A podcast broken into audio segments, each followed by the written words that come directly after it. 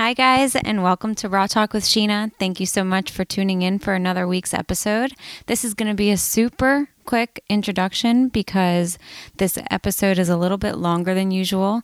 I sat down with someone that I've made my friend, his name's Luke Storey, and he has his own podcast called The Lifestylist. He has incredible information. We go through things starting from addiction, talking about his life um, kind of in the throes of it, and how he's completely transformed to becoming someone who is an advocate for healthy living, wellness, well being, spirituality, having a spiritual compass, and also being um, just a, an amazing business person, actually. So he was inspiring in so many ways, and I cannot wait for you to tune into this episode. Um, just a couple of quick announcements. So if you guys like being a part of the creation of the podcast, if you like to give me your responses, if you like to direct some of the upcoming episodes and topics that I might cover, the best place to do that is on the Raw Talk with Sheena private Facebook group. So make sure that you join that group. I believe that it's just backslash Raw Talk with Sheena on Facebook or send me a DM on Instagram and I'll send you the link. So tune into that. We also have a book club coming up in March. So if you're interested in any of those things, just go join the private Facebook group.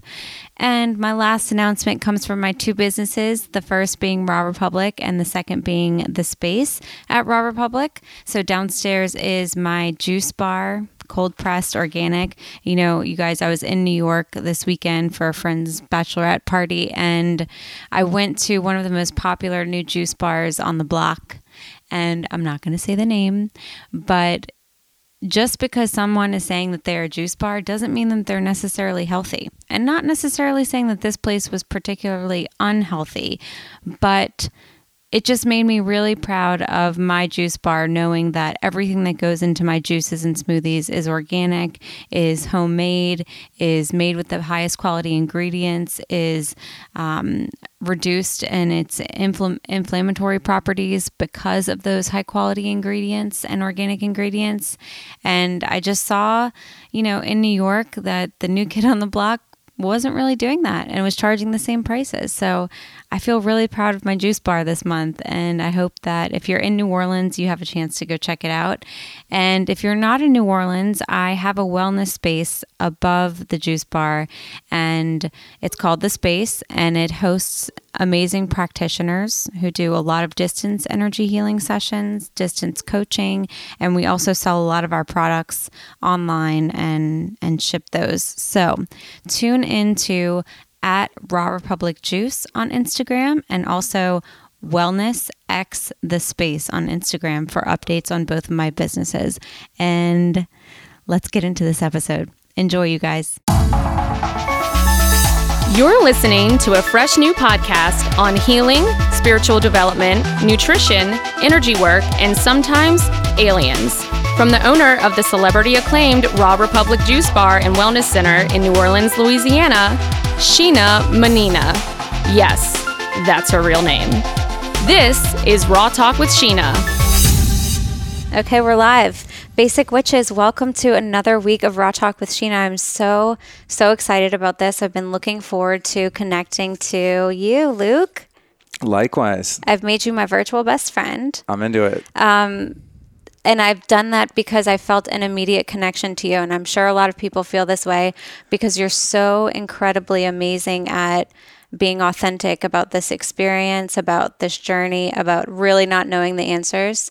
And you've been very open about the process of that. And so I'm really excited and I know my listeners are incredibly excited about talking to you about how that journey began, how it's evolved and and where you are now. Cool. Ready? Awesome. Yeah. And you ready. said nothing's off limits. Oh, of course not. You just we'll just bleep it out after if it's too. no, I'm just kidding. No, I mean that's that's the thing. Like you said, I I just enjoy having real open dialogue with people, recorded or otherwise. And sometimes I forget that we're actually recording and the things that I reveal are going to live maybe forever online. Um, but it so far it served me because, like you said, people relate to realness, you know, and it's so uh, I don't think anything's off limits. And if it was, I would just say, oh, I'm not going to answer that, you know. Right. But I think that you've come to this point in your life where you've been through so much that you've garnered confidence through the showing up of those periods of discomfort. Yeah. Right. So now you Yeah. can say, like, if you're in a situation, for example, that you don't doesn't feel comfortable, you're confident enough to say, Oh my I'm not god, yeah. You know what I do sometimes? I'll I'll sometimes be talking to someone, and I'll I'll notice that my energy is off, and I I just identify that I really don't want to be talking to them. you know, like an energy vampire situation. And I, Right. in the past, I used to. I just start to kind of my heart rate would go up and I'd start feeling uncomfortable and trying to look for like an out to end the conversation or to Yeah. walk away and I would just people please and sit there and like listen to someone that I don't really want to listen to. I mean God bless them, but you know just you know that's that kind of conversation where you're like, "Oh my god, how can I walk away without offending this person?" Right. And now I really I have fun doing things that are really uncomfortable like just in the middle of someone's diatribe just be like cool listen i gotta go. And i just walk away like in the middle of it. And That's it's, awesome. it's so liberating because i don't feel responsible for someone else's feelings. I mean it's not to say that i'm rude. I mean i, I think i i make a great effort to be kind to people as Yeah. best i can. But um, yeah i have done a lot of things over the years that feel very uncomfortable in the immediate but bring that sense of of liberation and freedom because i can take care of myself. It's like an act of self-care to say what you want to say and don't and say what- and don't say what you wait how do you say that? It's an act of self-care to be in charge of your own time and how you spend it. Yes, and it's and it's also an expression of your authenticity. Showing up for what is honestly happening is something that feels sometimes for a lot of people alarming because they're not used to seeing that in a lot of societal norms. You know, we're all like complying to making other people feel comfortable, which Right. actually I think in the end makes everyone uncomfortable. yeah But um I but- would I would argue and say that it, it's not my job to make other people feel uncomfortable or comfortable, and if my behavior is make quote unquote making them feel uncomfortable, in many cases they're making themselves feel uncomfortable. Yeah, I believe in personal responsibility. I agree. That's why it's very difficult sometimes living in Hollywood where there's so much thought policing and political correctness and everyone gets offended by everything. And it gets to the point where it's ridiculous you know just like you can't say anything without offending. so yeah you you, you uh, you're going to offend someone you know it's like oh it's just it's madness. So i try to be conscious and i don't want to upset anyone of course you know what i mean you don't want to go around hurting people but sometimes it's like god no matter what you do you're just kind of walking on eggshells and tiptoeing around and i find that to be just so exhausting Yes. so I like to be real. And the weird thing is, is the more real I am, uh, the more it's like I'm just used to that. But then I get around other people and they comment on that so much, and I'm like, what? That's a thing? Yeah. it's like, and do they I think e- it's blunt? No, no, not at all. I think it, I think people find it refreshing. Yes. When when you can be upfront and just. I think you know what a lot of it is too is I don't like to waste time. I have a real. I'm hmm. obsessed with efficiency. I don't like mm-hmm. doing things that are inefficient and mm. and beating around the bush and not just speaking your truth and standing behind it is a waste of time. Okay. It's not efficient to mince words. It's, it's very efficient to just be straight and honest and to the point. So this is something that I actually wanted to talk to you about. This was topic number two, but we're going to get into Yeah. it first.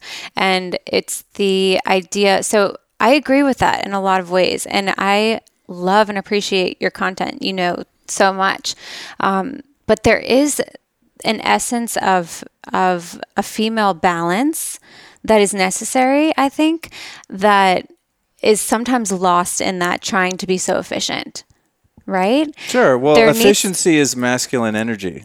Yes. Yeah. Okay. So, how do you balance that with allowing things to evolve? Because I, I recognized in myself, like I used to be very aggressive, very masculine oriented, wanting to get things done, having lists. Um, I completely burnt out. I stopped enjoying things. I When you were really in your masculine energy, did it serve your relationships in a positive way? No.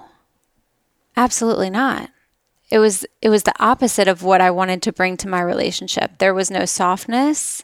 There was that sense of I could be doing something better. Right. And so Right. that was something that I actually wanted to address with you because I feel like you're moving forward with so much ammunition toward creating a conscious relationship. And so I want to know how you're going to intentionally balance that sense of efficiency and and speaking your truth with also kind of allowing things to unfold in sort of that feminine way as well. Well, here's the thing is all of the work that I I mean I can't even call it work, but the energy and time I spent in spiritual pursuit is all very yin and very passive. So if you see me on social media and I'm doing this and I'm doing that, I'm running around and biohacking all this stuff. I mean, it's really boring to post a 30 minute mm. meditation on Instagram. Or I do that all the time. you know what I mean? So unless someone's doing it with you. Yes. So no one wants to watch you do yeah, a 30 so minute meditation. The time that I spend in contemplation and in journaling and prayer and meditation and even creativity, playing guitar and even conceptualizing my podcast and working on editing photos and even to some degree social media, at least on the artistic side of it, of creating content, uh, that's where I find the balance against that efficiency and proactive and productivity, you know, and and creating and uh, having two businesses and doing all that stuff I do that's very yang and very proactive. Mm-hmm. The balance for me is like in the self care and stopping and. I mean, I, every day I go sit in the sauna for an hour, you know, and that's that's like a very yin, passive, not doing anything. Um, sometimes I have to, I cheat and I make it more efficient because I'll do bro. I'll, yeah, your your phone will melt in there, but yeah. I do you know I'll do my breathing exercises mm-hmm. or do a little yoga in there or something like that because I do get kind of bored or I listen to a podcast that's more like educational, something I really want to focus in on. But for the most part, it's I actually spend a lot of time in feminine energy mm-hmm. and I'm very much in touch with that and I also am very in touch with my emotional center and my feelings, and I very much uh, respect and honor the need to express emotions and feelings and work through things, which is a really feminine expression of of my um, humanity existence. Yeah, I mean, Absolutely. emotions are, are feminine. You know, when you're expressing emotions, it's it's a feminine act. It's uh, the observing of those emotions is more from a masculine point of view, where mm-hmm. I see the storm within me and I sit back and okay, and I allow the storm to have space to express and move through me so that I don't, I'm not motivated by negative emotions and things like that or get yeah. stuck or caught in them for an extended period of time. So I think I'm actually learning how to have pretty good balance in terms of that. In a relationship, it's different because the other person, I think, has to have some degree of awareness also about how to work with that energy so that you too can and I'm not a relationship expert but this is as much as I've been able to piece together mm-hmm. in the years that I've been at them uh, is that you have to both kind of have an awareness of how your your energetic position fluctuates and and when you're in masculine and when you're in feminine not like you have to be analytical about it and make it a big deal but mm-hmm. it's just a subtle inner awareness that comes from things like meditation where you you know like maybe you're the feminine role in the relationship and you come home from work and you've been out like kicking ass and just dominating and you're a lawyer mm-hmm. and you're badass girl boss like cool that's awesome but if you come home still in that energy and your man is still in that energy, you're yeah. not going to have a lot of polarity. You know, there's no connection um, in terms of chemistry and mm-hmm. things like mm-hmm. that, right? Mm-hmm. So maybe you would build the awareness where you would come home and be like, okay, I've been busting balls all day long. Yeah. Now I want to come home and be cherished and, and yes. really get that nourishment from yes from the masculine you right. know if you're both kind of aware of how those dynamics work it gets yeah. interesting and fun because you can communicate about it and you can play with it and then I think you have a much better chance of success, at least on an energetic level. Of course, mm-hmm. there's a thousand other things that have to be present in order for a relationship to work and be beneficial to both people. But on an energetic level and creating that balance, you have to learn how to do it yourself and then come together and really work as a as a whole unit yeah. and learn how to fluctuate back and forth. Yeah. I feel like I'm having a life coaching session and I'm analyzing all these things that you're telling me and also like thinking about how I incorporate them and how how it plays out in my relationship and in my work experience. And the interesting thing is don't we wish it were so simple to just have the the the mindset and the idea that yes, I'm a businesswoman during the day and I'm going to come home and be in, in a feminine experience and that will mean that there's balance for me and that will be easy and that will also be what you know the masculine wants. Yeah. But what happens from a female perspective is that um, there's also a sense of needing to do things to be in that feminine energy when you're around a man. Sometimes there are expectations like, um, like cooking dinner, like um, like being that that nurturing sort of um, embodiment of of care and sometimes when you come from the experience and this is definitely something I've experienced in my relationship in relation to business is that that can sometimes feel like work too.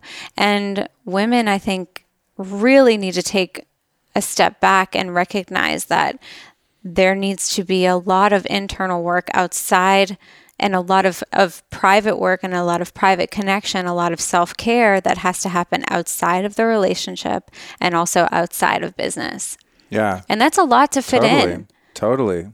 Like It we, is. it's it's a full time job. I mean, that's it's it's the same thing for me. I mean, as we were talking about before we recorded, I'm single at the moment. I'm consciously and intentionally not in a Yes. relationship for a period of time, which we mm-hmm. can talk about. But in the context of a relationship, yeah, there's a lot that I have to do to take care of myself so that I'm not a burden to the relationship. Yes. So I go to Kundalini yoga for 90 minutes and I work out my demons. So when I come home, I'm not a dick to my girlfriend. yeah.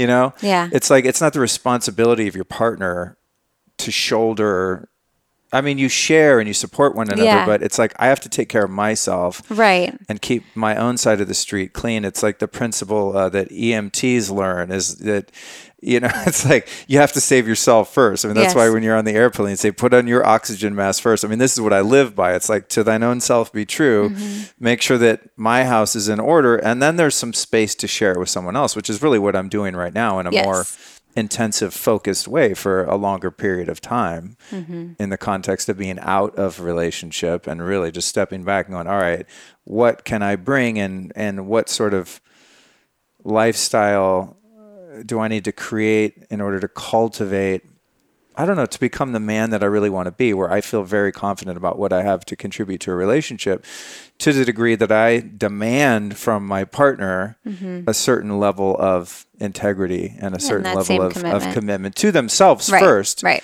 And then as a third entity to the relationship, you Yes. know? And I think at different times I've gotten that twisted and devoted too much to the partner or too much to the relationship and too little to myself. And many times, way too much attention on myself and too little on the partner and on the third entity of the relationship. So it's kind of why I'm resetting now and going, all right, I'm, I'm going to get my shit together and become very stable until I, I really feel ready, you know?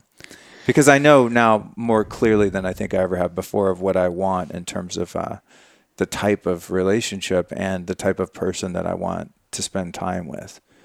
When did you start seeing a shift in living like everyone else and then beginning to use your consciousness to change that experience to direct it in a way that you actually wanted or intended? When did that switch? In the context of relationships? no, in everything. Just lifestyle? I think that Well, I w- yeah, I mean, my story's super easy and it's a classic one in a sense. I was just from a really young age, I was really unhappy. I experienced a, a fair amount of trauma and abuse as a kid. My reaction to that and my coping mechanism was taking a lot of drugs Mm-hmm. and alcohol and became terribly addicted and was in all sorts of trouble with the law. And, you For know, just how long was that happening? from around eight or nine to 14. And then I took a two year break because I was locked up in this weird school. And then 14 to 16, I was working on myself and, and getting a lot of therapy and was doing really well in this school. Uh, it's a school for like delinquents and stuff, essentially. Troubled kids, you know, troubled youth type boarding school. And uh, and then when I was 16, I got out of there and thought that I could dabble in drugs and not get caught up again as I was when I was, you know, a young kid. And uh, and I did get caught up when I was 16. I I'll never forget. It's so funny. I mean, it's like if you're if you're not an addict or alcoholic, this makes no sense because Yeah. you just if you're not like that, it's so hard to explain. But any alcoholic or addict listening will know what I'm talking about. But I thought I could just like smoke weed here and there when I got to this boarding school. I was like, I'm definitely not going to do hard drugs Mm-hmm. Yeah. or do any crime, but Yeah. like, yeah, I could smoke weed. So on my, I think it was on my 16th or 17th birthday. But Do you think it's funny because you don't believe that someone with an addictive background can do that? Uh, I think it's funny because the what we call the phenom in recovery. There's a, something called the phenomenon of craving, and that's if you have the DNA that I have. If I do one mind altering drug or I drink alcohol, something weird happens within me, and I want more and more and more mm-hmm. and more and more, Okay. and also not just more of whatever that thing is, but more of everything. Everything. Okay. And that's what's funny. It's funny, peculiar, not funny, hilarious. It's funny, odd, funny, strange mm-hmm. that certain folks like myself are wired that way. And I know this to be true because I tested it literally thousands of times. Oh, I'm just going to drink beer. I'm just going to Oh, smoke weed. okay. I'm just going to do that. And I'd like touch one thing it, it, it, and just catch on fire with addiction. You know, just immediately obsessively just you know just a disaster. So when i'm 16 or 17 it was my birthday and my friends were like dude just smoke weed. I'm like no i'm not supposed to do that. I used to have problems with it. Oh it'll be fine. It's just weed. And i smoked weed. And from the second of that first hit i was just like give me some coke. Where's the acid? Let's drink. I mean i was just like full on instantly within a few months i was absolutely just caught again uh, in that in that prison of Mm-hmm. constant craving and all that. So anyway, moved to Hollywood when I was 19, uh, essentially just to party Yeah. without interference from any parents or authority. Mm-hmm. I got a fake ID and started playing in bands. And this is like the late 90s. Hollywood was really, I mean, people probably think it's seedy now. Hollywood is like Disneyland now. I mean, just in terms of the crime Mm-hmm. and just the scumminess and just the underbelly of Hollywood. I'm sure it's there. I'm just not tapped into it. But Mm-hmm. Hollywood is really dirty and very gang ridden. There was crack all over the streets of Hollywood in the early 90s. I mean, it was not a fun place.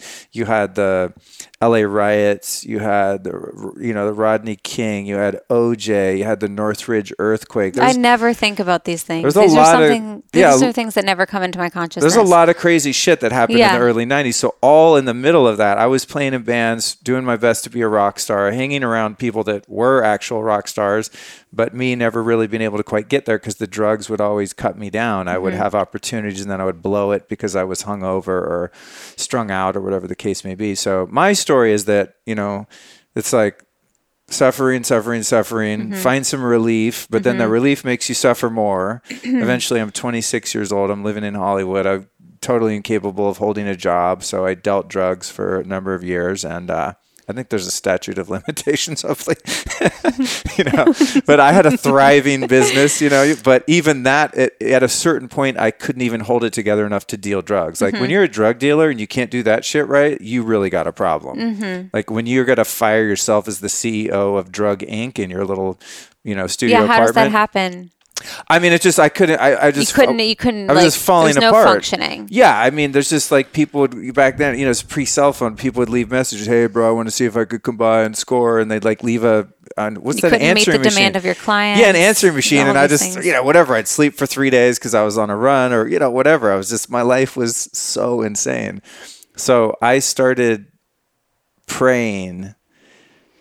Essentially, I wasn't religious. I didn't really believe in God, but I think I said a few prayers, and I was studying like some Hindu philosophy and gurus from India and things mm-hmm. like that. And I had a feeling that the answer was in the spiritual realm, and so I started to toy with that a mm-hmm. little bit mm-hmm. and just flirt with some of those ideas by reading books and At that time, when you were doing drugs, were you trying to experience that through drugs?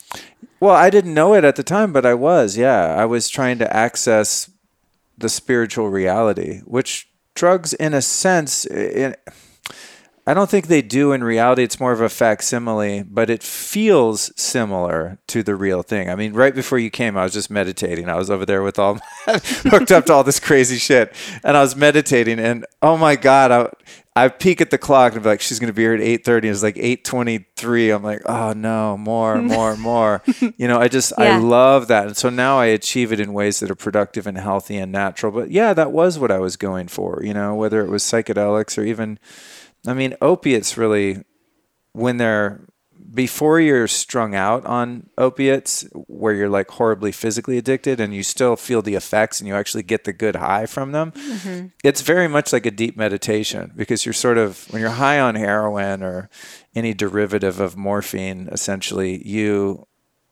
it's like you're awake, but you're not awake. So you could sit here and have a conversation, but it's like you're dreaming almost. It's a really mm-hmm. numb, sort of insulated bubble kind of feeling. And you're warm and fuzzy and itchy and kind of half awake and half asleep. I mean, I'm glamorizing it. That's how it. Yeah. that- that's how it is for about five minutes. Okay. You know what I'm saying? I mean, mm-hmm. it's not you know a couple months of that, and you think you're getting away with it, and then next thing you know, you're shitting mm-hmm. your pants walking down the street because you're in withdrawals. I mean, it's not mm-hmm. glamorous or cute in any way, but to your question, yeah, I was seeking, you know, an escape on a spiritual level, but I had no awareness of that, you know. So eventually that all got very painful. The walls are closing in on me. The walls are crumbling. I'm mm-hmm. losing relationships. I'm failing in my career endeavors. I mean, I'm just I just hated myself. It's hard to imagine now because I'd never feel like that, but I I literally hated myself. I would look in the mirror and I just loathed myself. I was so full of shame and I was just such a failure and I mm-hmm. knew that I was. I wasn't like deluding myself like, "No, man, I'm awesome." Mm-hmm. No, I knew I was a drug addict and a mm-hmm. loser, which made it really hurt. It wasn't like, you know what I mean? I didn't Yeah. have people around me propping me up like, "Bro, you're doing great." Like everyone around me's like, "Dude, I can't be around you anymore. It's too sad." Yeah. It's too pathetic to Right. watch you like have garage sales on your lawn like selling shit for $5 to go buy crack. I mean, Right. it's just like so sad and I I think that I knew on one level that you know it's that cliche. I had potential. Mm-hmm. It's like when I was a kid, even though I was horrible in school, there were certain teachers or adults that were like, "Man, you have something special," mm-hmm.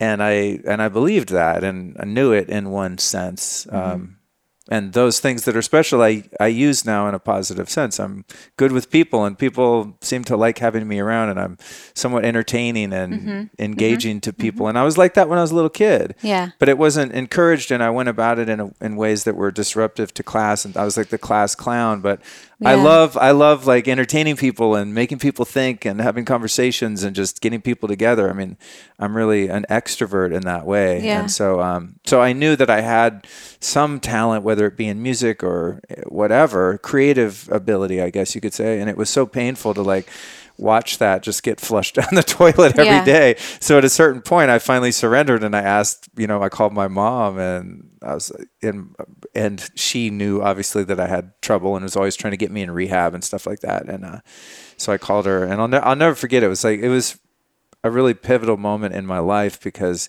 she'd been like trying to get me to go to rehab forever and I just wasn't having it. I was like uh, Amy Winehouse, you know, they try to make me go to Mm-hmm. Yeah. rehab. I say, no, No, no, no, no. yeah.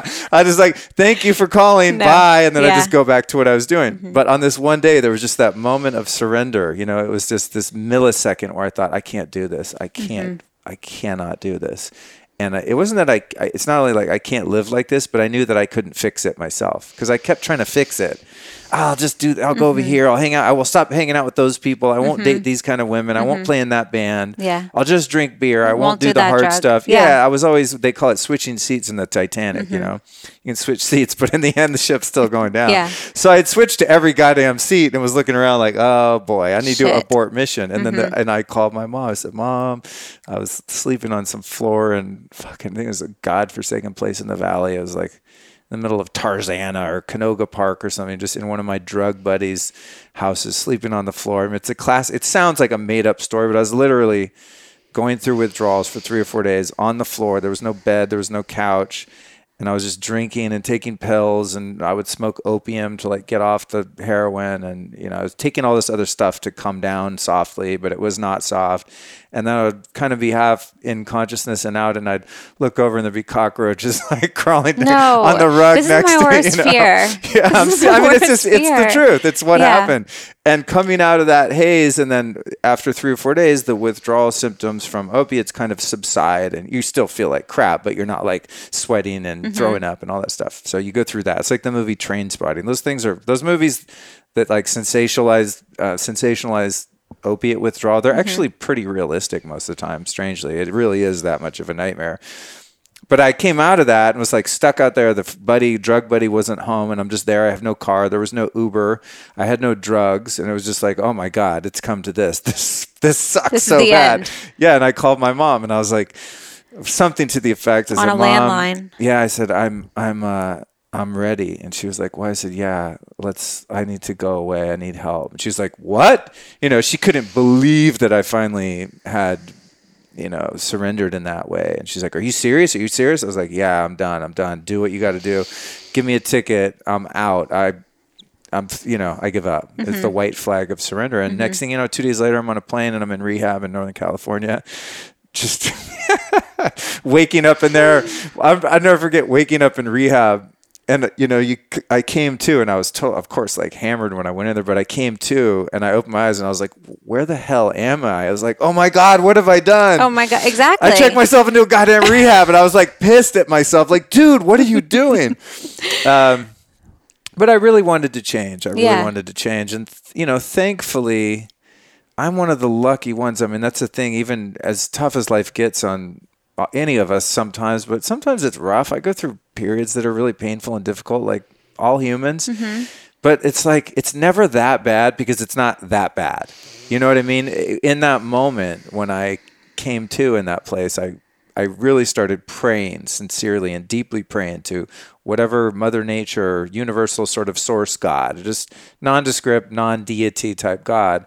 And I was instantaneously relieved of any craving for drugs or alcohol, mm-hmm. and that has remained with me for almost 21 years. It'll be tw- it'll be 21 years on February 15th that that gift has been given to me. So mm-hmm. I feel like I'm like living on borrowed time almost, or that every day after that, it's like, oh my God, I'm just happy to be alive and not in that bondage. Right. You know, it was just like, it's hard to describe if you haven't felt that feeling. Now, when I talk to someone who was so afflicted and they're sober, they're like, yeah, we get each other. I mean, that's why 12 step groups and things like that exist because you mm-hmm. have a certain level of understanding for each other that people outside of that experience just don't have. They might have similar problems, mm-hmm. but when you have that, it's a thing. It's a Yeah. it's a unique uh, human phenomenon. Yeah. you know. Do you feel like you have to continue adhering to what you sort of latched onto in that experience to continue moving forward in this way?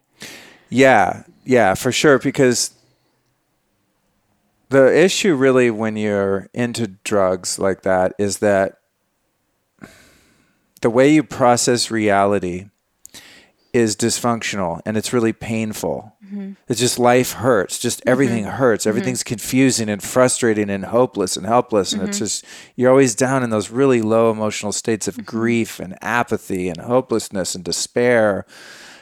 And at best, maybe you can get up into anger and resentment and hostility and fear and anxiety. That's like the high point. And then you take drugs and alcohol and they mask all of those lower states of emotion. But then you come down and you're back where you were, you know? Right. That's why I don't really like, I don't want to say I don't believe in it, but I've never been like eh, very curious about like using drugs to find a spiritual experience at this point, like ayahuasca or something like Yeah. that. Because I'm like, yeah, but then it's over and you're just back to you again. So, so Well, I have something to say about Yeah. that, but also I'm like what you're describing is also what I feel not coming from an addictive perspective of what of what I can say. Like I don't I don't recognize any addictions in my life, but I can say that I still experience those things. I still experience that reality. I still experience the questioning of what I'm viewing this world to be like is it normal is is my perception of reality correct A- am i you know i do question my sanity i do question my path i do question my choices and and my decisions to because when when you're living this spiritual life and you've kind of committed to doing things outside of societal norms and and what is to be expected you're free falling in a lot of ways and when you don't have um something like for me, you know, I don't have that structure to fall back on because I didn't have that experience of addiction like you had. Right. And so, what do you, how do you talk to people who are not addicts and who are trying to find that spiritual experience um, without conforming to idealism? Oh, totally. I totally get it. So to to finish up the first half of that, do I still have to do all this stuff in order to stay sober, essentially? Yes, because now I've got to continually work on accepting reality and having reality in a framework that is manageable to me. Where I used to use drugs as a crutch to change reality, now I've got to actually be totally in reality. So that requires uh, a certain framework and practices like meditation mm-hmm. and just having a spiritual sort of bent to my life. I mean, everything I do is always geared toward, you know, what serves the highest good mm-hmm. of, of source or God. And my, my mission is to live by that. Luke, what is reality?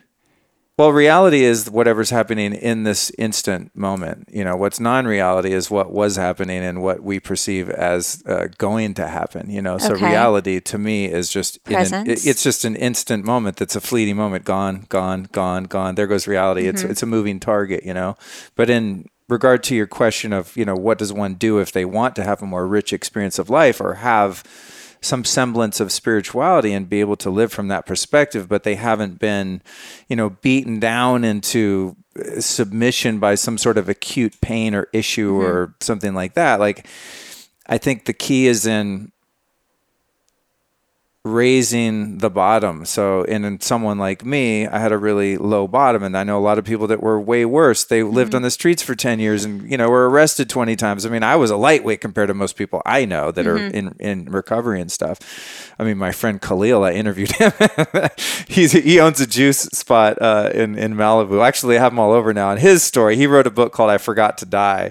And I interviewed him and I was like, I think I could go out and do more drugs. Like, dude, you took he took it to the next level level. But you know, each one of our pain is relative oh, to our yes. own experience. I mean, yes, I experience pain. Yeah, and yes, so, it is like dark, and it is. But well, here's the here's the thing, though. Let, let me just wrap this thought up, and it's you know, obviously it's longer than we have time for to really go into it, but when I work with people, say in a coaching capacity or just friends or family, and they don't suffer from the acute addiction issues, what I do is I meet them where they are. So if you have a mind, say, that can't stay in the present moment and you can't stop thinking or you can't stop worrying or you can't stop checking your phone or you can't stop bitching about the weather or about politics and you just are captured by negativity, whether it's negative emotions or thought forms, you are addicted. Mm-hmm. It's just that some of us get relief from that addiction by adding drugs and alcohol to it so that it like whoo turns down the volume. Now, mm-hmm. if you don't have the addictive gene and say you're worried about something in a way that you shouldn't be and it's bothering you and I give you a beer, that does nothing for you. Nothing. You could smoke weed, you're like, "Yeah, I'm still upset." Now I'm just have lightheaded and I'm upset, you know? Mm-hmm. For some people Or it can relax the physicality, you know, sometimes which is beneficial sometimes. Yeah. So I think the key is in getting someone to see how neurotic they are, mm-hmm. even if they don't have those acute, really obvious addictions. It's like each one of us, you can meet anyone at a certain level and be like, okay, can you stop yourself from thinking? Try to not think for five minutes. Yes, you know, you're right. powerless. Your mm-hmm. mind's got you. Mm-hmm. Not that thinking's bad, mm-hmm. but it controls you. So your approach is is mostly separating from that logical way, practical. Yeah, way it's from thinking. it's from building a witness perspective. It's it's of building a relationship with one's true or highest self that is grounded in reality, grounded in source, that's able to be in a position more and more of the time to observe the phenomenon of the personality, of the ego, of the emotions, of the thoughts. Because otherwise, what happens is, in the way that I live my life, is I was my thoughts, I was my feelings. Mm-hmm. I didn't know any other part of myself other than that lower animal nature that's just running around, you know, motivated by instincts mm-hmm. and just in that self centered fear and in that uh, selfishness and mm-hmm. taking and taking and taking and taking and really having no interest in contribution, right? Mm-hmm. And so we all have the potential for that because we all have an animal body and a spiritual soul. And so it's a matter of exercising the relationship with the spiritual soul in an effort to live more minutes per day in that uh, perspective than in my lower self. Like, oh, what if the check doesn't come? I don't know. I, I need a girl. I need to get some food. Where's the sugar? Where's mm-hmm. the, you know, like to live in that sort of yeah. habitual addictive thing where you're, you're trying to, um, you're trying to run from your emotions and you're you're frustrated by the the negative thoughts that you're having in your mind. And then it's like the mind's trying to control the mind or the feelings trying to control the feelings. When meanwhile over here it's like hey i'm your higher self. We can stay together and we can observe this and we can work with all of this humanity that mm-hmm. you're experiencing and actually exert some level of power over it you know? It's a mm-hmm. weird thing. It's like the surrender paradox. It's, Yeah. the more I can surrender, I mean, I'm just going to say it. It's so hard to like mince words, but the more I can surrender to God or source or universal intelligence, universal love, whatever mm-hmm. one's perception is, but the more that I can really surrender to the idea that it has my highest good mm-hmm. in mind mm-hmm. and that my will and my ideas, while they're valid, are limited. And the results that I'm going to get based on my own willpower and pulling myself up by my bootstraps is only going to get me so far Okay. But there is a source of power that's totally here that's always accessible if i'm humble and willing enough to to access it that can actually give me the power to affect change in my own life. Mm-hmm. So it's almost like in accepting that i lack the power to do anything it leaves room for the real true power like capital T capital P the power Yes. to move into my life and allow me to actually work with that. And that's that's how you can really help people. I mean you know the people that i've mentored and coached and especially in within the context of um, addiction recovery i mean i've been able to witness and facilitate miracles because i'm not the one doing it you know? I'm leaving space for that divine intelligence to come in and really Yeah. do the work. I'm just a foot soldier but there is something there that's that's propelling me to evolve Okay, so in the in the experience of your life on a normal basis, how are you marrying that sense of Luke wants to manifest this, Luke wants to bring this in, Luke wants his reality to look appear this way. How do you balance that with taking you know Luke's actions versus allowing Luke to not take action That's a uh, that's a dope question. Yeah. and allowing those things to just come in? Yeah. This is this is the this is the riddle. This is great. So the way I look at, you know, wanting things and having goals and objectives, right? And they're wholesome. I mean, yeah, I, I would like to own a nice home so that I can have a family and I want, you know, proper, safe, decent looking transportation, you know, the mm-hmm. earthly things that you want, the material things that you want. I have I've done a lot of work around reconciling that. And what I've come to is that whatever it is that created me also created these desires right it's like i'm i've i've been created to constantly expand and so it stands to reason that i'm in this two bedroom apartment it's pretty nice but I want a two bed, a three bedroom house in the Hollywood Hills. Mm-hmm. Then I'm going to get there, and at a certain point, I'm going to okay, did this. Mm-hmm. You know what? I want a place in Maui also, or Yeah, whatever. You yeah. know, and those desires and drives I think are just inherent to being a person because we're constantly expanding and we constantly want a new and more broad and rich experience.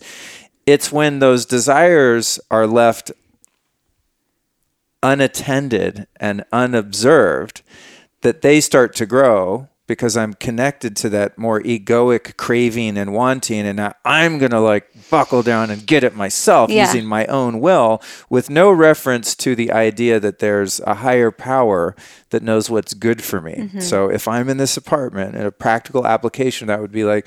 I'm so grateful to this apartment, and people come in, they love it. It's beautiful. I feel very cozy It's here. It's a really awesome apartment. It's awesome. It's great. But and I acknowledge that and I appreciate it. yes. But I also am looking for a house that's bigger Right. and better and has more trees and less traffic and Yes. whatever, you know?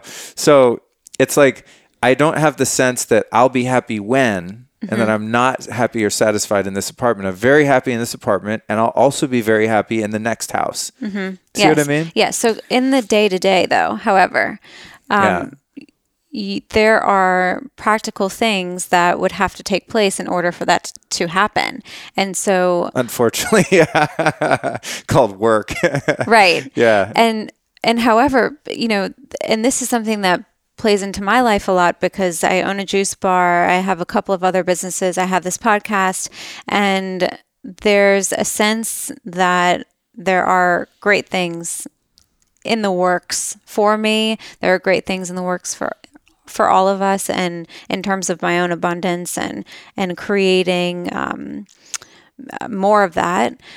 however, I find myself being caught in what I think should logically happen in, in a practical sense in order for those things to take place. Mm-hmm. And I find myself getting very caught up in, you know, the way that I think that it should line up for those types of things, which are very practical and logical.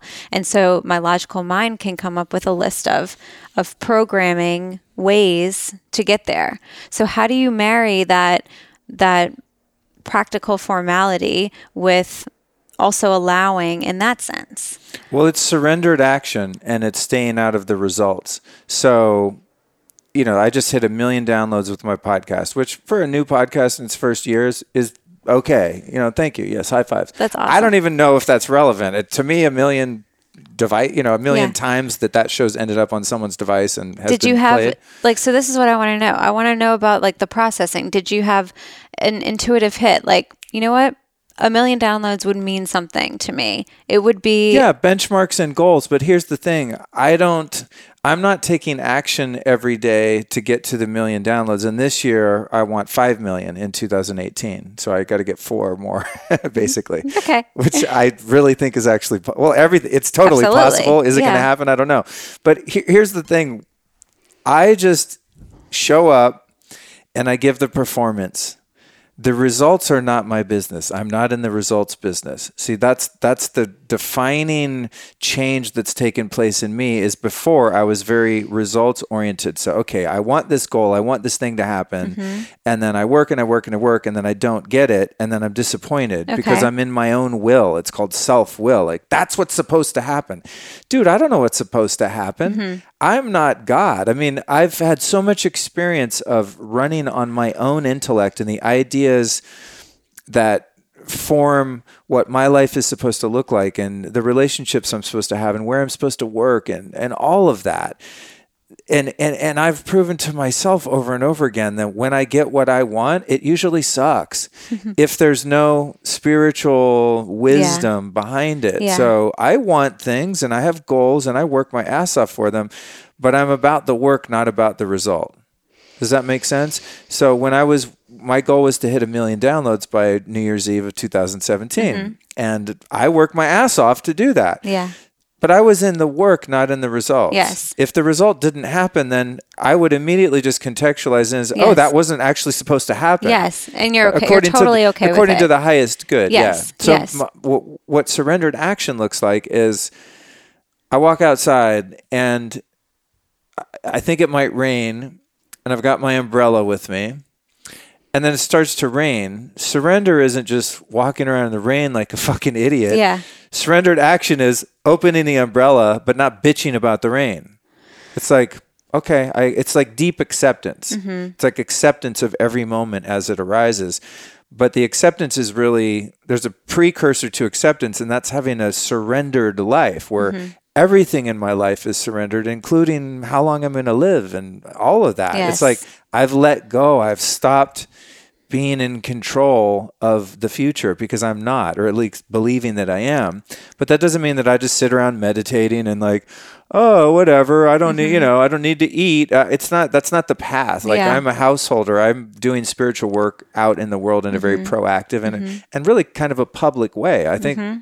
God or universe uses my personality and my passion for the things that I research and bring to the world I just happen to be someone who's kind of out front and doing things in the world, but inside I'm very surrendered and I'm always doing it from the perspective and the motivation of does this serve the highest good? Yes. And know that I'm included within the highest good. Yes. So if I'm trying to get this house in the Hollywood Hills and move out of this and it doesn't happen, I'm actually not even disappointed because I just know that it does. I trust God. I You're know not that, attached to it. Well, I know that, that I'm not that intelligent. Yeah. there's there's a higher intelligence. All you have to do is just look at the miracles of nature and the miracles of the universe, and you'll know that there's a force there that's smarter than any of us. Right? Where where has there, there been an example of that miracle in your life? Oh my God! When I have this fashion school, that's my main gig. No one knows that. They always people are like, "Why are you so stressed out?" And so I'm like, "Dude, I have a whole business called School of Style. I mean, thank Yeah. God I have a partner who's a badass, and she does a lot of the heavy lifting. Thank God for her because it probably wouldn't have survived. But I, I'm a CEO of a fashion school. We've been doing that for nine years. It's called School of Style. Yes.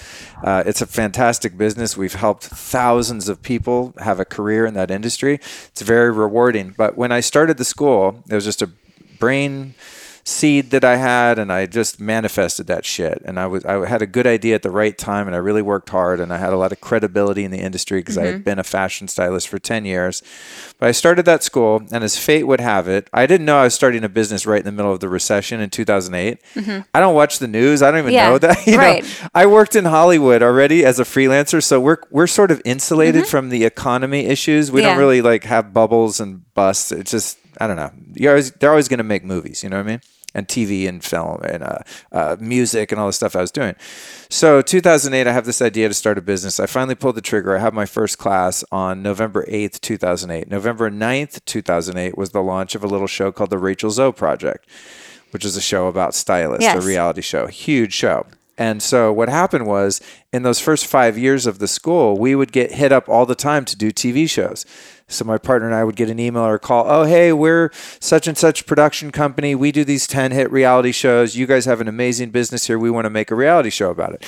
We'd sign contracts. We'd lawyer up. We'd start shooting a sizzle reel. We'd go into, pre- Yeah. you know, pre-production and mapping the whole thing out. We're, we're set to go. I'm like, going, oh my God, Yeah, it's I'm going to get, I'm going to get all these girls. I'm going to buy a house in the Hollywood Hills and my own helipad. And I mean, you know, I'm going to be on TV. I'm going to be famous. I'm going to be like Yeah. The male Rachel Zoe. I mean, I had all these ideas, right? And then this happened three or four times. And then one day it's like, you uh, you call the production company and they're like, oh yeah, that guy doesn't work here anymore. And you're like, but we Mm. what our show, th-, you know? And they're like, yeah, no, it just not happening. It just disappears. Yeah. It just it's like sand through your fingers. You're just like, wait, we had a thing. What Mm-hmm. happened?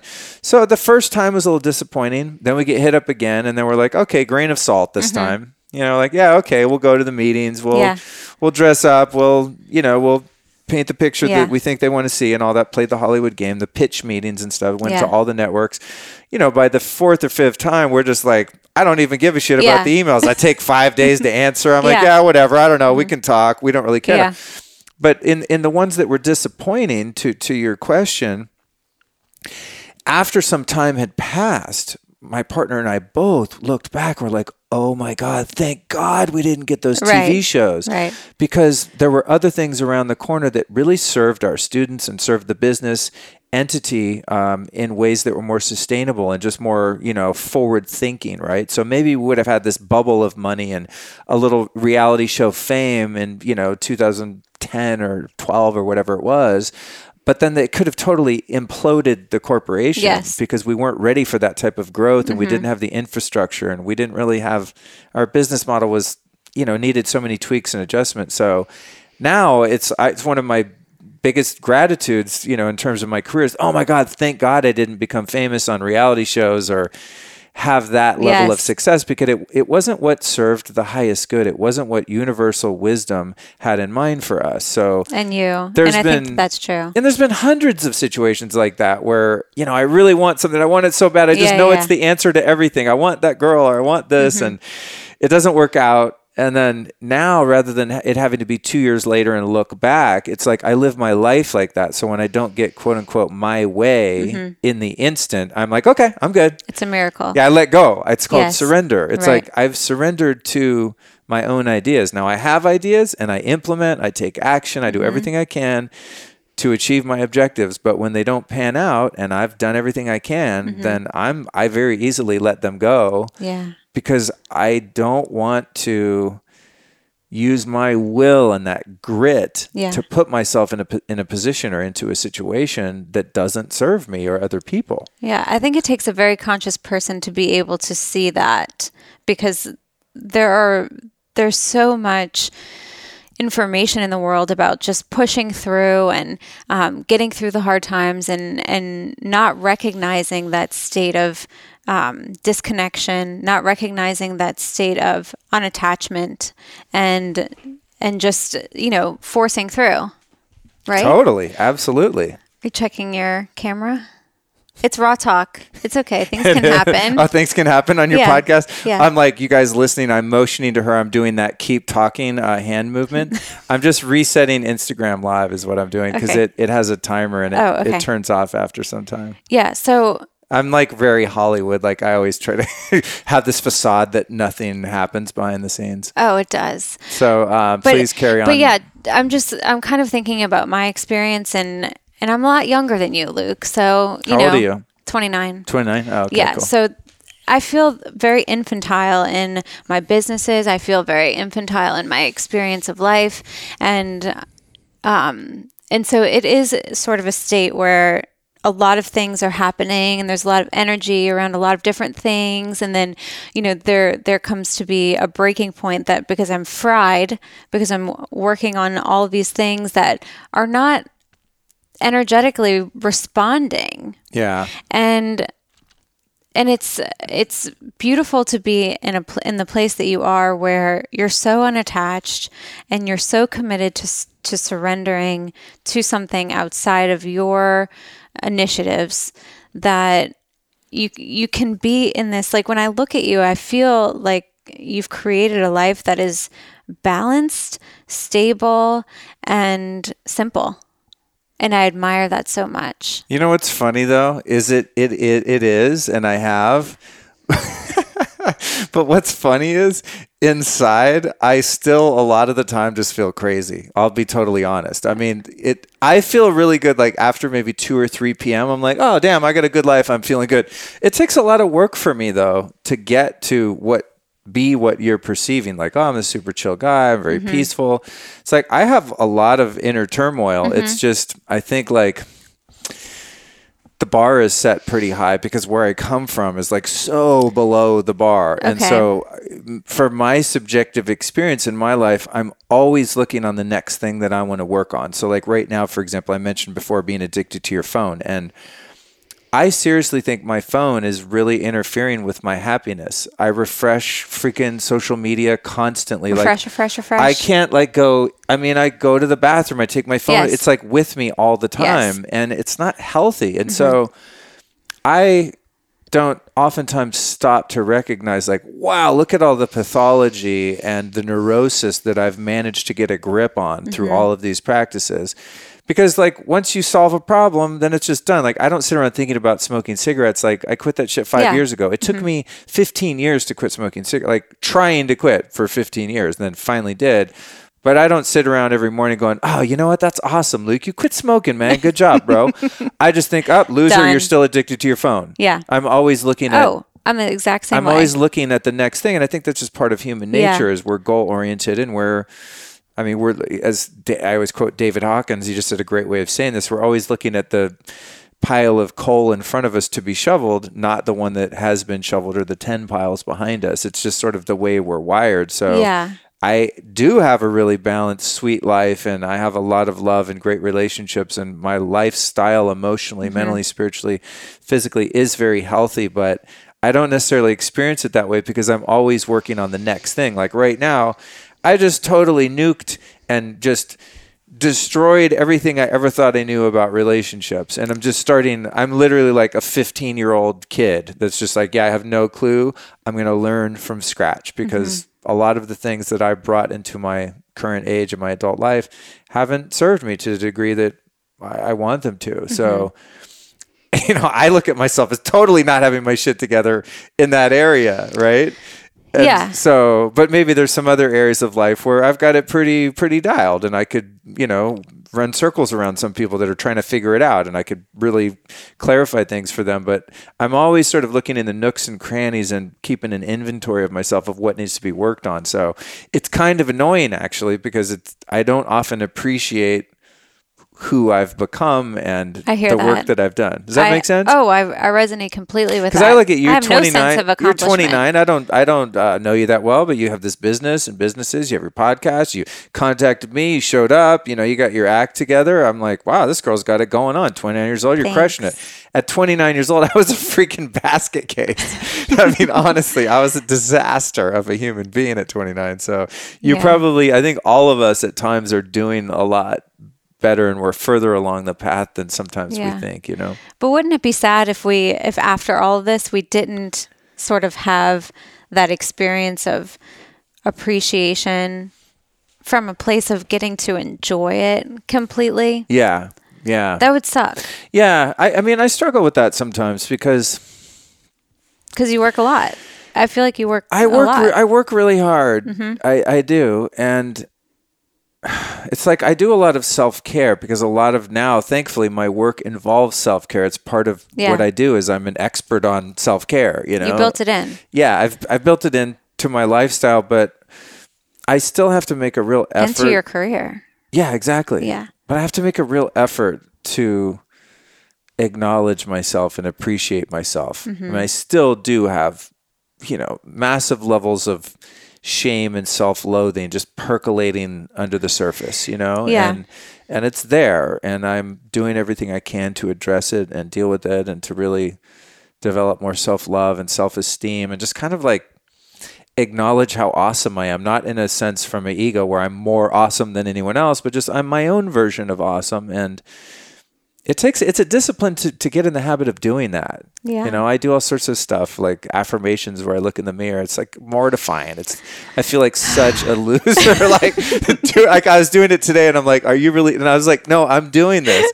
I'm doing this. I'm saying really kind things to myself and I have So, I different mean- things that I read and stuff. You know what? I have better days when I do it. Mm-hmm. I, I feel better, but it, it takes effort. It's not like I just wake up and I'm automatically like, wow, you know, I'm a great guy. I really got a lot going on. I mean, I have to I have to really look hard sometimes to Mm-hmm. acknowledge and identify my individuality and, and my contributions to the world and my strengths and things like that. It definitely for me I have such a self negativity bias, you know, Mm-hmm. that it, I really have to work hard to keep my head above water and like really own the man that I've become. When are you doing that inventory that is pushing you to do something different, like taking the hiatus from rela- relationships or doing the affirmations? Like, when does that inventorying You know, happen? you know when it happens for me when I make a big change or I, I take a an aspect of my life and really focus on that and learn about it and study and read books and talk to experts and really work on it. How it works for me is when something hurts enough, I'm like, oh boy, you know, I mm-hmm. need to deal with that. Like just the other day,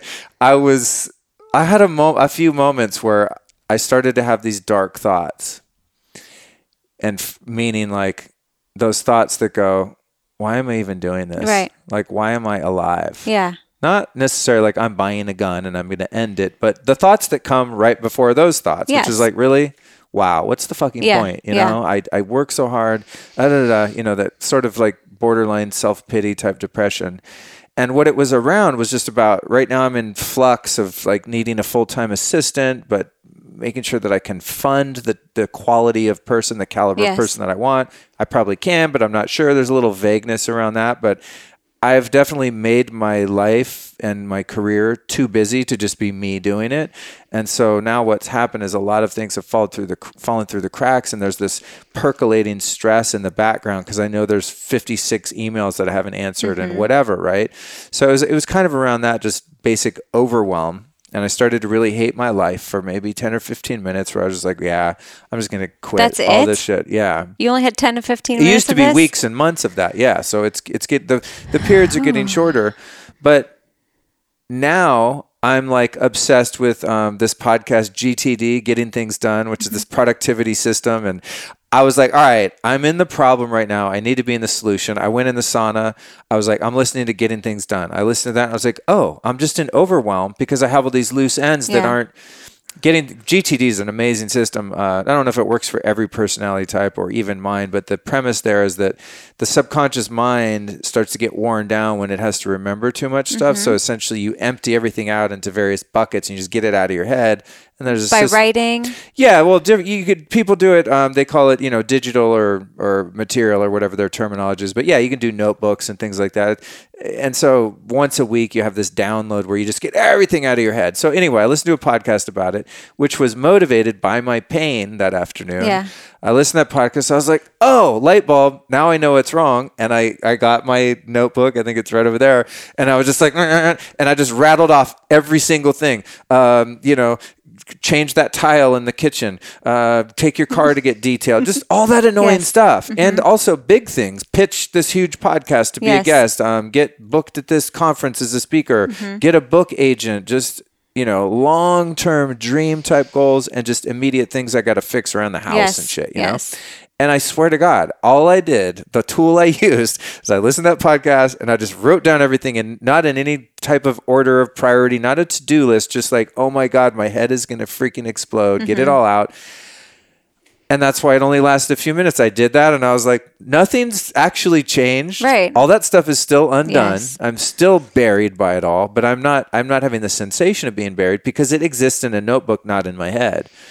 And so when you're saying like what motivates you going into these different areas, now I'm very motivated. It's tax time, so I've got I booked right immediately. I booked a uh, uh, accountant and bookkeeper. You know, like um, meetings to go over all the numbers from 2017. Uh, I really looked at all my credit cards. I, all my receipts are scanned. I mean, I got all the money kind of stuff in order. Looking at credit card debt, like have a plan for that. Paid some of that off. So now I'm like in a hyper organization mode, and I've got a really great job description for the assistant that I'm going to hire, and I'm being very proactive now. But I wouldn't have done that unless I was in pain that day. Yes. I'd still just be kind of like s- sweeping that stuff under the rug and like, "Ah, I'll deal with it later, and procrastinating Yeah. and being overwhelmed and Yeah. confused. And But then, some sometimes that turns into something more than just kind of the work and the the chaos. It turns into that self-loathing because it's almost like you don't have the stability to support um, your needs. Yeah. Yeah, it sucks. that state. It sucks, but I think I mean I think some people just work on themselves because hey, that sounds like a good idea. For me, I work on myself in these different areas when it becomes really uncomfortable. Mm-hmm. And in the context of relationships, I wasn't like wow, I'm really happy and I'm doing relationships great. So I think I'll stop doing them for a few months or I'm going on eight months now. So Mm-hmm. who knows? It might end up being a year or something. It was like pretty, a couple really painful situations that I was in that were very difficult on many levels. Great in some ways, of course, like any relationship, but also pretty rough.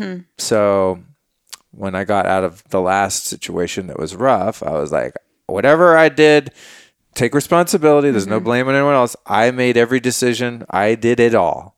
Yeah. Whatever I just did, I cannot afford to do again. Mm-hmm. So I need to look at how I do things, you know? Mm-hmm. So now I'm just writing and reading and really taking some time. Yeah. But it for me, it, it's usually motivated by pain. You know, pain is the ultimate motivator. Where I just have to admit to myself, "Yeah, you think you're pretty smart, Luke. Well, over here, you don't know what the hell you're doing, man. You better, you better wise up and and learn whatever's missing." And that's, but that's the beauty of life. There's a lot of stuff I have figured out, and that's great. It's Yeah. just, it's always on to the next thing. You know, it's always on to the next thing. What area? Um, is being neglected or what area do I lack maturity or understanding? Yeah. 'Cause I'm, I really like to know, like I'm very uh, attracted to wisdom. Mm-hmm. I like wisdom. I like to understand how things work and I like to fix things and I like to improve all the time. It's just the way I'm wired. Mm-hmm. But usually the things that I'm, it's like whack-a-mole, you know, at the fair. It's like, wow, what am I going to work on now? Oh shit.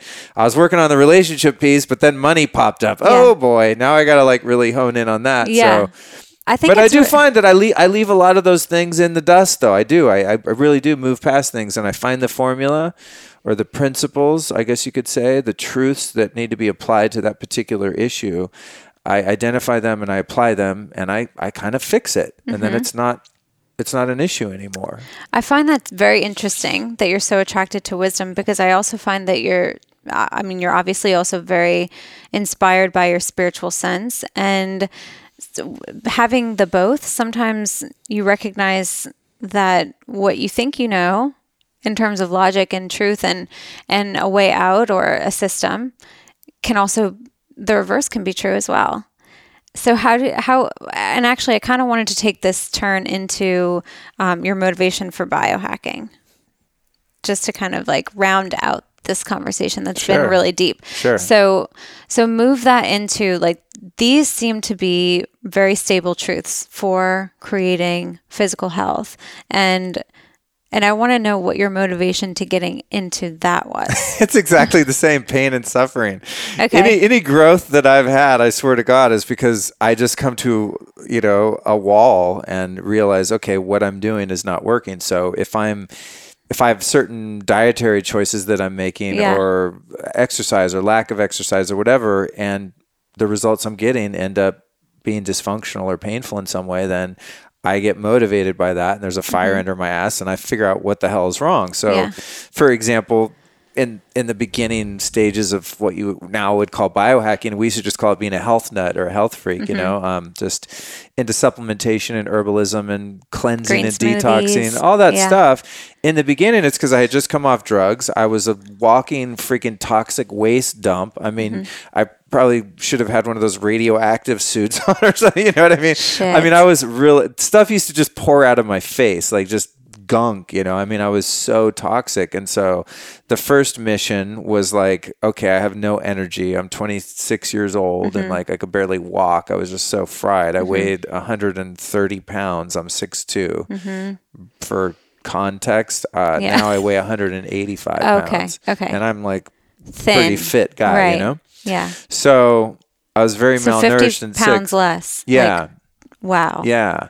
So, and I was yellow and just, I was just a disaster. So at first it was like, okay, I need to figure out how to be healthy physically. And that's when I became a vegetarian and I started, you know, juicing and doing the, ear the early stuff in the, in the late 90s that was kind of popular at that time for health. And then that worked for a while. And then a few years into that, I started having other health problems that, uh, that motivated me to go down the rabbit hole more and realize like oh wow i thought i was being healthy being a vegetarian but i'm eating tons of canola oil and mm-hmm. rice with arsenic in it and wheat with gluten in it and mm-hmm. corn with mold in it and soy with xenoestrogens in it. I'm eating a diet that's totally pro-inflammatory mm-hmm. and that's why i'm inflamed and my blood sugar's all over the place and i was just a disaster as a vegetarian you know digestive issues and everything else.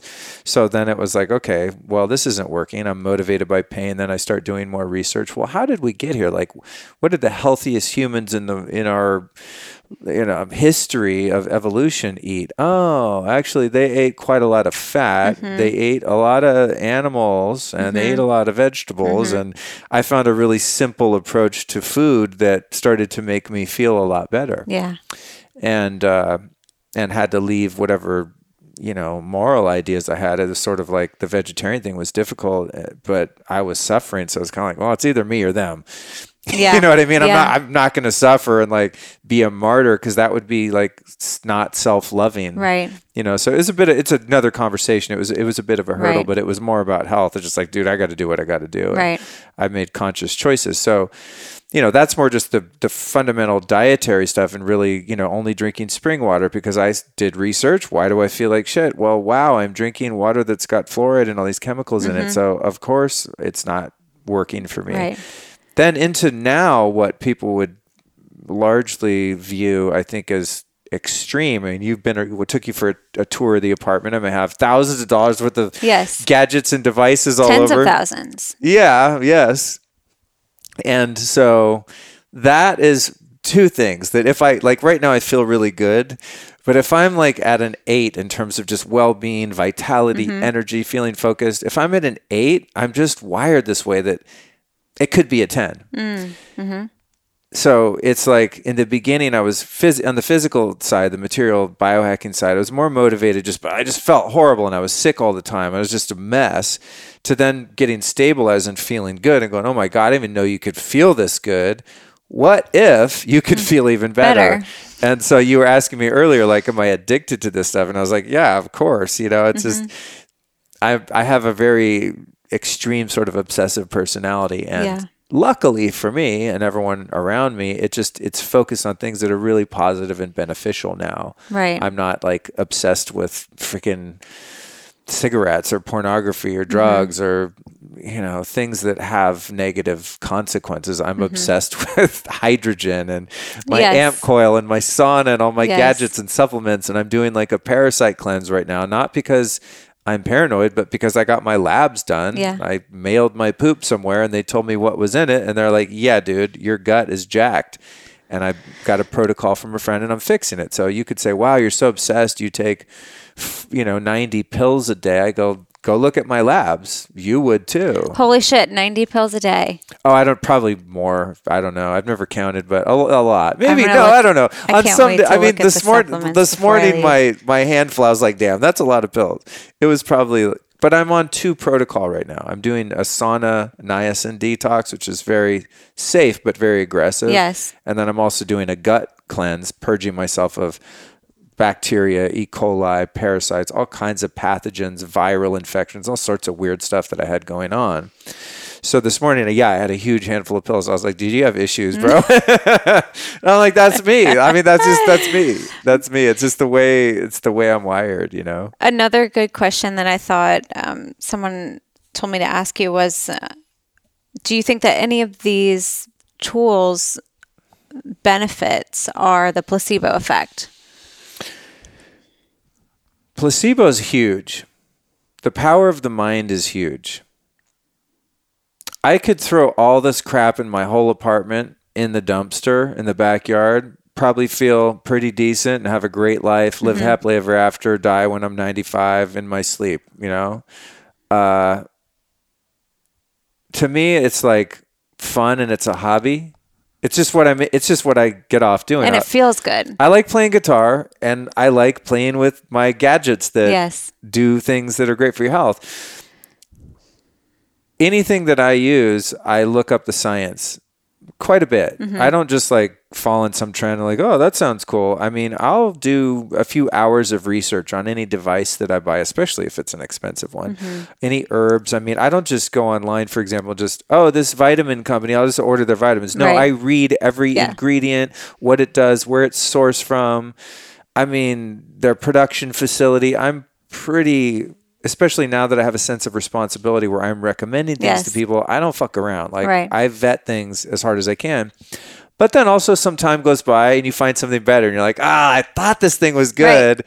And then you learn more and more science comes out and more anecdotal evidence. You're like, ah, actually that thing I was doing wasn't the most awesome. I mean, I have skeletons of the biohack and I have this thing called an ionic foot bath that I always see in my hall closet Yes. there. And and you think it's totally trash. no, no, that was the thing back in the day. And you know what? It hasn't been disproven at all. Yes. But it's just, I'm not drawn to it. I think just Yeah. Mm-hmm. because it's not novel anymore. It probably is valid.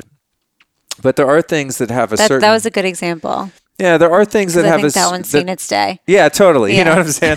There are things that are novel, and this is just the way trends work in the health industry too. Everyone's got the new snake oil, the magic, you know, Mm-hmm. Yeah. anti-aging shit, and it's like a lot of it is bullshit. A lot of it works, and you can also have a great life and never see any of that Yes, stuff. You know, right. but my objective is to optimize and be better than average. Like I went the other day and met with my doc, my functional medicine doctor at Parsley Health, Dr. Eagler, great guy, brilliant guy. We were looking at my testosterone. And uh, I think my last test was like 679, which for a 47 year old guy is like really, really high. Mm-hmm. It should be, if I was according to American standards, like in the 300s or something, which would be really low, but that's the average. Is, Uh-huh. Yeah. The average is low. So he was like, "Well, this, you know, this looks good. This is, um, this is uh, adequate, or whatever terminology he Mm-hmm. used." And I was like, "Uh, no." I go, "We want to be optimal." He's like, "Yeah, exactly. This Okay. is good, but could it be even better?" You know, and not that he he he thought the testosterone was like already way optimal, but just in some other things we looked at, he's like, "Well, this is the average, but we don't want you to be average." I'm like, "Yeah, I don't want to be average. I want to be full on."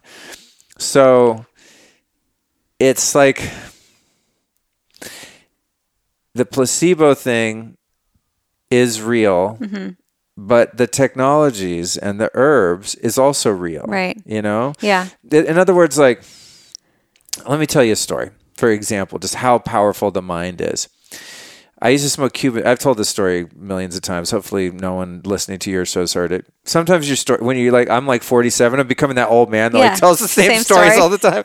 But it, it was a powerful moment in my life of placebo, and like it helped me see, like, I don't know, is all these vitamins I'm taking really do anything, Mm-hmm. or do they work because I think they work, right? So I used to smoke Cuban cigars. I was an aficionado of Cuban cigars. I know a lot So about random. them. I, I love freaking cigars. Mm-hmm. Unfortunately, I have too addictive of a personality and I can't ration them. So I would just be smoking cigars constantly, spending like $60 a day. I was retarded. So me and my homies were all addicted to cigars and we had like the connection who would go to Cuba Weird. Mm-hmm. and he would smuggle them back in the country and we'd go meet him in an alley in Venice and he'd pop open the trunk and he'd have his humidors in there and it was like a deal because it's contra I mean you wouldn't get busted but it's contraband Yeah. you know so it was like a whole thing you're waiting for the shipment to Yeah. come in we're jonesing so the, he goes and meets with the guy texts me Luke all right come on out man. I got the stuff. You know I'm going to meet the guy. And it was just like a drug thing you know? I go out there go out on Larry's porch and he's like dude I'm sorry he didn't he didn't ha- he only had some Nicaraguan which is like to me super swag. He's like yeah he didn't have any Cubans. I was like oh dude I've been out for like the whole day. I'm just devastated. And I go oh man. All right. Well something's better than nothing. So we light up these Nicaraguans. He's like no they're really good. They're just about the same as a Cuban. I'm like no that's what everyone says when they don't have any mm-hmm. Cubans. No they're not. There's nothing like a Cuban cigar. It's just the way it is. I can't even believe this. so so so we light up the cigar and it tastes like shit. I'm just like so disappointed. I'm so bummed. He's like, "How is it?" I'm like, "Ah, "Pretty whack," you know. But I'm smoking it because I Yeah. need the nicotine. I want the fix. Halfway through the cigar, he, he keeps asking me, "How is it? How is it?" I go, "Dude, it still sucks. You know, what do you want?" And then he kind of gets his, you know, a smirk on his face. He's like, "How is it?" And I go, "It's horrible."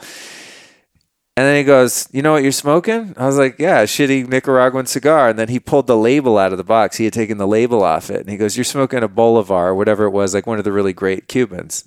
And he goes, "Ah, psych!" You know, he tricked me basically. He was just playing with me to see if I could really tell, to see if my palate was so sensitive. What an interesting test for a drug dealer. well, he no, he wasn't a drug dealer. He wasn't a drug dealer. I'm just saying. Oh, that- he's a smuggler. He was my homie. We Homie. we got it from the same Okay. smuggler. No, Okay. this guy was actually my mentor, my spiritual mentor. Okay. And the reason he did that was because he Now was I'm showing he was showing me the matrix. He was showing me the power of the mind, and Yes. it, it was actually like a as weird as it may sound, kind of a, a metaphysical exercise, as it were, or lesson. Yes. So he tells me it's the Cuban, and I was like, "Oh my god, wow!" And I'm like, "Yeah, but it tastes like shit." And then I start smoking, and I'm like, "Oh my god, this is amazing!" amazing. All of a sudden, in two seconds, that horrible cigar became the most delicious, buttery, chronic cigar I ever smoked in my life because of the power of the mind. And he goes, "That's your mind. That's the power of the mind." That was the lesson. He I he was he was he was my spiritual teacher for about 10 years. Yeah, he just he was a biker from Louisiana, very unorthodox teaching methods, but he unplugged me from the matrix and he showed me the power of the mind. So, yeah, you could give me some spirulina, you know, and I think it's good for me and it's going to make me feel great and later on you're like, "By the way, that was dried cat urine." Maybe it makes me sick, you know what I mean? So there is a lot of power in that, but at the same time, I don't think I would do well eating the diet that I used to eat that was Right. Mm-hmm. so inflammatory. I mean, I mean, what if right now I just spent the next week eating McDonald's? Let me Right. just see what happens. Like, is it mind over matter? Can I, can the power of my mind make that GMO, rancid oil, toxic, inflammatory food not be that way? I don't know. Maybe. That's some real metaphysical power when you can transmute physical matter into something other than what it is. Yeah. I believe that's possible. I just haven't mastered it. So Yes. for me, I'm going to take 90 vitamins. Hedge Yeah. my bets, you know? Yeah. And, and it brings a lot of truth to having intentionality around eating, having intentionality around doing all these things that you're doing, um, because that is that portion of it is incredibly important when we don't know what the future of our food looks like. We don't know what the the sourcing of our food looks like and things like that. So I think about that and talk about that a lot. Um, but to kind of finish up a little bit, I want to ask some like ending questions. So if you I know actually when I walked into your house that it felt energetically different in here. And I know that you've wired it differently. So I know that a lot of these and I've tried some of them before. Um, I want to know which one you felt has made the biggest impact in terms of like the biohacking tools. Hmm. Well, And it doesn't have to be a machine. You can pick Yeah. you can pick a regiment or a supplement I mean- or a diet or I mean, listen, the, I think that if you gave me, you know, like my desert island top Yep. picks, you know, what five albums would you take, you know? three. You can have three things. Uh, the power of breath work okay. breath work and I mean things that don't require any apparatus. Breath work is extremely powerful. The more shamanic breathing, Wim Hof breathing, yogic breathing, you know, really using your breath in a conscious, um, in a conscious way, and meditation. But really, hot and cold exposure, I think, are probably t- the most. Hmm, I don't want to say two, it's really one of the biggest biohacks. So, cold showers, ice baths, cryotherapy, and then sauna. And also, as it relates to nature. So, really getting out and getting a lot of sun, getting Mm-hmm. out and getting into natural bodies of water, hot springs, cold ass frozen lakes, like being exposed to the elements Mm-hmm. and really developing resilience in your nervous system in relation to the elements and also just in absorbing natural Mm-hmm. the natural spectrum of light it's just it's really important it's something you know as we sit in front of these really unnatural blue lights Yeah. right now which are heinous i mean if you become in tune enough these things will give you a headache Yeah. you know and i have them on because i want to make a video but i, I think just being in alignment with nature in terms of hot cold Yeah. quality water quality lighting those are the fundamental things that really with the exception of an infrared sauna that can get kind of expensive uh, but Mm-hmm. Do you think that that makes you feel more grounded? Do you think it makes your your body feel more vibrant? all of that yeah yeah all Mm-hmm. of that those are just staying in alignment with nature Mm-hmm. also avoiding blue light at night being conscious of the circadian rhythm Why See- don't we have our orange goggles on right yeah, now? I know, right? It's all right. Well, how it's it is it's later than I would normally have Yes. this lighting on. Sometimes, you know, I take one for the team. I try to not be too crazy about it. Uh, my friends would argue about that, but you know, eh, being in sync with the sun, being in sync with the light and dark cycle.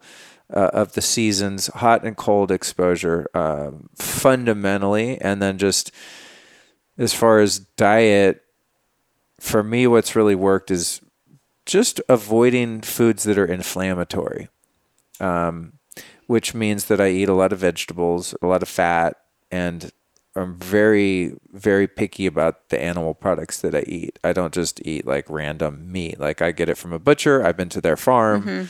I've met the animals. Like um, I have a close relationship with my food, as close as I can, at least when I'm home. Traveling, of course, everything goes out the window. So that's kind of just the basic foundational stuff. But as far as the hardcore, like, whoa, this is this is moving the needle. I would say my most recent discovery is the amp coil. So Okay. that thing over there, and the amp coil is like I can't. I need to. T- I need to try it, It- for like you a can second. try it. Can you feel the difference immediately? You well, I think yes, you can, but you can run a program on it that's about twenty minutes, and you'll feel very different. Um, the amp coil is like a Ferrari, and I feel like I've just learned how to turn the ignition. It's a really advanced piece of health technology. Uh, it was invented to actually treat Lyme disease, and it's there's tons of reported cases of people becoming symptom free from Lyme. You know, we don't use the word cure. It's not a medical device. There's all those kind of things that you have to be aware of in terms of your um, terminology.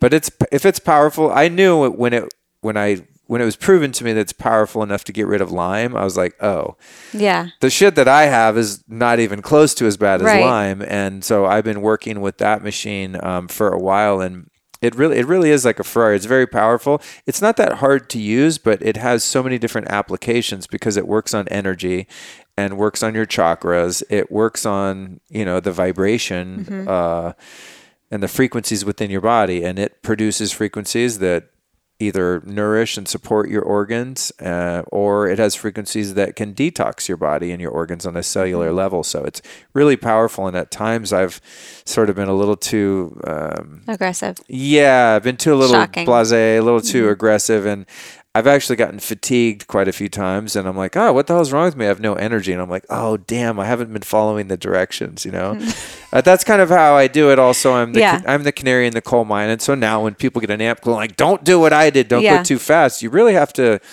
be smart about the way you use some of these technologies. They're more powerful than they seem on the mm-hmm. surface, you know. But I I think the amp coil is the one I'm most excited about because the potential is just insane, like what you can do with that particular technology, and also because my mom has Lyme disease, and that's why one of the main reasons I got one and mm-hmm. got involved with that company and really interested in what they're doing because I'm learning the machine now and hope to go stay with my mom for a bit, get her dialed in, and really help her with that particular thing. So I think my number one now is probably the amp coil, aside from just you know your basic lifestyle stuff. Yeah. So we have the hot and cold elements, Yeah. um, the amp coil, and breath work. Those are amazing suggestions. Yeah. And I think pretty balanced. And two of them are incredibly accessible. Well, totally. That's the thing. I mean, wh- why we're sick is because we're not in alignment with the principles of nature. We're under artificial light and we're surrounded by EMFs and we never get cold and hot. We're at 68 degrees our whole life. Mm-hmm. That's not normal. Yeah. It's only been about 200 years that we're living in the ways in which we're living now Yeah. that are that are not supportive of biology. It's just so much of what we do is bad for you. So it's it's it's a fine line between like being totally controlling and paranoid about mm-hmm. everything you're drinking and eating. Like there's another whole neurosis psychologically on that side of it, but there is also a balanced way of just like, no, this is the way I live my life. I'm doing my best to live in a city and with the modern conveniences like Wi-Fi and cell phones and all that stuff, but I am going to just make adjustments along the way to try to mitigate some of the risks inherent to those ad- quote unquote advances in technology. Yeah. It's like it's really convenient to be able to go buy processed foods that are shelf stable, mm-hmm. right? But there's a price that you're going to pay for that convenience versus going to the farmer's market and getting some really fresh meat and some fresh vegetables and you know, eating off the land more so. Yeah. You know what I mean? I think also when you become so in tuned, when you start checking in, you then naturally know what you're missing. You you can then naturally feel like I'm not nourished. I need whole foods, or I haven't. You know, like you just begin craving the sun. You begin craving air. You begin craving fresh water. Yeah. and it fr- it comes from that place of just continuously checking in and recognizing the shifts in frequency, the shifts in vibration that you're feeling from your tools, from the things that you're imparting and adding into creating this wholeness of an experience of life. Yeah. And that's also the the sort of catch 22 of it is that when when I'm really used to feeling really good and never getting a cold and just mm-hmm. being like just badass, just feeling strong and in shape and healthy, then anything less than that becomes so horrible. You know what I mean? It's like that's the it's it's like a double-edged sword cuz lately I've been having some issues with my vision and I feel dizzy and I have weird stuff going on and I can't figure out what it is and it's like it bothers me so much hmm. more because I know what it's like to feel totally on point and centered and have a very clear mind and mm-hmm. no brain fog and memory recall and just be crushing it. So it it, it kind of sucks because mm-hmm. I can't dip below that or it's there's so much contrast now between feeling Yeah. good and not feeling good. So But then what would be your motivation to learn more? yeah, exactly. Well, that's the thing now. I'm like, all right, that's why I'm doing these these detoxes and stuff. I'm like, I don't have a lifestyle that allows me to run around feeling dizzy. Like this is not acceptable. I'm gonna mm-hmm. fix it. I'm just gonna fix it. Yeah. I'll figure it out. I'll get stem cells shot in my freaking ear or whatever. Like mm-hmm. I'm not having this. Yeah. I'm 47 years old. Like I should feel amazing. Yeah. I'm not I, I agree with that. And I also feel that sometimes the universe has imparted some of those feelings or illness in my life so that I stopped and did an inventory of other things that were not necessarily physical that were emotional. And I think that's important to note as well that sometimes we don't because I think it's very western to look at you know you have an illness and then there's a protocol to fix it. There is an emotional and energetic frequency that had to be met to allow that virus to take over your body for example or had to uh, you know match that um that bacteria that you know what I'm saying like on a you're ta- frequency you're level talking like an AmpCoil person now. AmpCoil is all about frequency, and a lot of the work that that uh, technology does, it's biofeedback combined with PEMF, pulse electromagnetic field, and a lot of it is working on the bioresonance. So it's like, yeah, if you have a parasite, it's because something within your energy field is in alignment Yeah. with that parasite. And that parasite's like, cool, perfect home. Yep. Where someone else could have had the same water, the same food that wasn't sanitary, and the parasites didn't lock into them because there's no energetic match. Right. That's on like the whole quantum physics, metaphysical kind of realm, which, you know, I won't say I don't, but I, I, it's not that I don't believe in that. I'm just not as tuned into that end of it. Mm-hmm. You know, to me, I think of the health stuff as a little more linear. Like, Right. oh, okay, I get my labs done. It says I have XYZ. Yeah. I find out what kills XYZ and I take that and then I go get my labs done and I see that shit's Mm-hmm. Yes. gone. I'm never like, wow, do I still have like, you know, resentment towards my mom or, you know, dad or, you know what I mean? Like, Yeah. is it something that I'm holding on to energetically? Probably is sometimes that I'm unaware of that. That's when you get into the realm of like healers and energy Yeah. work and all that stuff, which I've, I don't, I haven't actually done that much of that, but, but I do entertain those ideas and think that they're valid. Yeah. Yeah. I'm down with the AmpCoil people.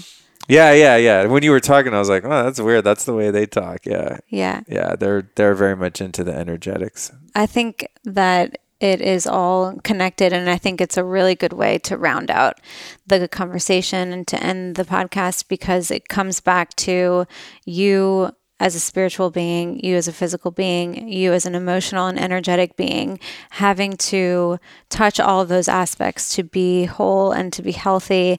And um, I admire your persistence in in seeking truth and seeking answers for yourself and elevating your experience and sharing that with the world. And um, I want you to just end with with kind of your uh, your mission for this year and what people can expect from you on a personal and also a career level because you're doing amazing things that people can access all the time. Cool. Thank you. Yeah, I'm really excited about this year. I mean, that's one of the reasons that I'm doing all this sort of cleansing on psychologically and physically. I'm really, I mean, it's January, almost the end of January, uh, but I'm getting geared up because I have big plans. I'm really this year wanting to do a lot more public speaking. I love getting out and connecting with people in person, especially having done the podcast for a year and a half. I mean, I do my in person interviews and stuff, mm-hmm. so I, I get to definitely have that bond with the guests, but I don't often have the opportunity to actually bond with the people that are consuming that content and that I have a relationship with. Mm-hmm. So there's tens of thousands of people around the world that have a relationship with me, but I don't have a relationship with them. They're Yeah. unknown to me, right? And so um, I find that when I speak at conferences and events and stuff like that, that I get to meet so many people that listen to the show that are part of my sort of extended family, and I really find that to be fulfilling. It's just something I get such a high off is transmitting positive energy to groups of people. It's it's terrifying to do it Yeah. but it's also very rewarding. Like if there's a flow moment for me, it's like giving a great talk mm-hmm. and then meeting the people afterward and being able to connect with them one on one and really have that heart connection. I think that's when I feel most on purpose. So it sucks because I wish just my purpose was being alone reading a book without having to put myself out there and be vulnerable and face possible rejection or ridicule. But it's just kind of seems what I'm driven to do. And uh, I'd also like to at least write a book, if not get one published this year. It seems like every one of my peers is like, oh, I got a book. I got a book. I'm kind of like, I got five books in my head. Like Yeah. I should, ha- I could totally have a book. There's a number of different things that I could write about. Um, I don't know that I'm the best writer in the world, but I definitely have the information. So it's a matter of how to get that out. So more speaking, um, book or books at some point, and then really just the podcast. That's my baby. You know, it's like I found something that I'm good at and that I enjoy. There's, of course, as you know, aspects of it I don't enjoy, like reading the ads and putting, you know, like all of the sort of admin work that Yeah. goes along with it. I mean, I outsource a lot of that, but still, just in order to curate the show and really be intentional about the way that I produce it and present it, there's just certain things you can't outsource, unfortunately, and a lot of mm-hmm. those are admin and kind of, frankly, a pain in the ass. Mm-hmm. Uh, things that I find myself doing, I'm like, oh God, this sucks. I hate this. Why am I doing this? But then I drop an episode and everyone's like, oh my God, this changed my life. And you should see, I'm sure it happens to you too. I get these direct messages and I'm just like, how am I possibly having this deep of an impact on people? But I am. So the show is that's like where it all started from and what gave me the credibility to branch out and maybe do a book and to do public talks because it's like I was I kind of came out to the world as this guy. I'm not just into fashion and music and all the stuff I've done professionally and achieved some degree of notoriety with, but this is my real heart's desire. So I think those three things um, on a professional level are what's meaningful. And then um, for myself, I'm really, as I as I mentioned earlier, I'm really working on organization and productivity and my finances and really getting more and more clarity about money and taxes and the bookkeepers and actually reading my P&Ls and just kind of g- growing up in that way, mm-hmm. you know. Um, I've gotten a lot better, but I still just kind of like keep charging ahead. And sometimes I don't stop to really look at, mm-hmm. well, what's my overhead with the podcast and how much do I actually make? And, you know, setting metrics and goals that are in that linear analytical world. Uh, it's not where I naturally excel. So it's a little mm-hmm. challenging for me to pay attention to that stuff. So I'm there with you, bud. You know, yeah, yeah, just I just want to create content and just make magic, yeah, and yeah. and I can do that, and money does happen. But I would like to have a little more awareness mm-hmm. Finances and, and all of that. And just like we were um, talking about earlier, just my workflow and finding ways in which I can do what I do, but not be overwhelmed and feel so behind all the time. Mm-hmm. And learning how to delegate and be a good leader in business and communicate adequately to my team. And a lot of it's like stuff that I need to learn is like corporate startup shit 101, which I've had this business for nine years and I've learned so much. But um, I've also had a partner that mm-hmm. picks up the slack for things that I'm not good at. Whereas with my own brand, it's all on me. Yep. So any failure is mine, any success is mine. Yep which is cool because you get to keep all the money and the mm-hmm. notoriety. you mm-hmm. know, you don't have to share anything with the partner. But it's also hard because it's like if something's not working, it's my fault. Like I just ran out of ads the other day for my show, and I was like, "Holy shit, we're out of ads," yeah. which means I'm paying out of pocket yep. to produce every episode. Mm-hmm. I'm not down with that, yeah. so I had to like pull the fire alarm. Like, okay, and I got you know my girls that uh, helped me with the show. Like, dude, we need ads. Well, what happened? there's no one else. I don't have a department that's like yeah on it all the time. Yeah, like yeah. the ad department of yeah. lukestorey.com. I am the every department, yep. you know. Yep. So things like that, I really want to like put my big boy pants on and make this thing real because there are material financial goals that I have. I mean, yeah. I do want to travel and get a good seat on the plane and I want to live in a home that I own that doesn't have neighbors. Mm-hmm. I have a neighbor downstairs that he doesn't like when I play guitar and I fucking like to play guitar. Yeah. So I need money to be in a place where I can do that freely. Mm-hmm. Um, and then of course the relationship piece, you know, I'm at a place in my life where the prospect of having a really healthy, fulfilling relationship sounds really good. Like I crave that, but in a different way than I have before, not for a sense of security, but or even for pleasure or something like that or excitement, but from a place of um, expanding my own heart and opening my heart even more. Because I've realized in the past couple years, I've really, really kept myself closed off in many ways. Mm-hmm. And so I'm sort of excited about sharing myself with someone in that sense. But like we're with all this stuff, like we were talking about earlier, I only do the work. I'm not in charge of the results. And so it's like a place of being open and progressing, but also being neutral. So like if none of those things progress in the way I think they should, and I've put in the work, it's like, cool, that's not what's supposed to happen. Great. Yeah. It's awesome. So I think they're all admirable. I encourage all of my listeners to check out your podcast because you. you. know I know, I understand the way that you perceive it, um, but from the outside, it's so incredibly curated.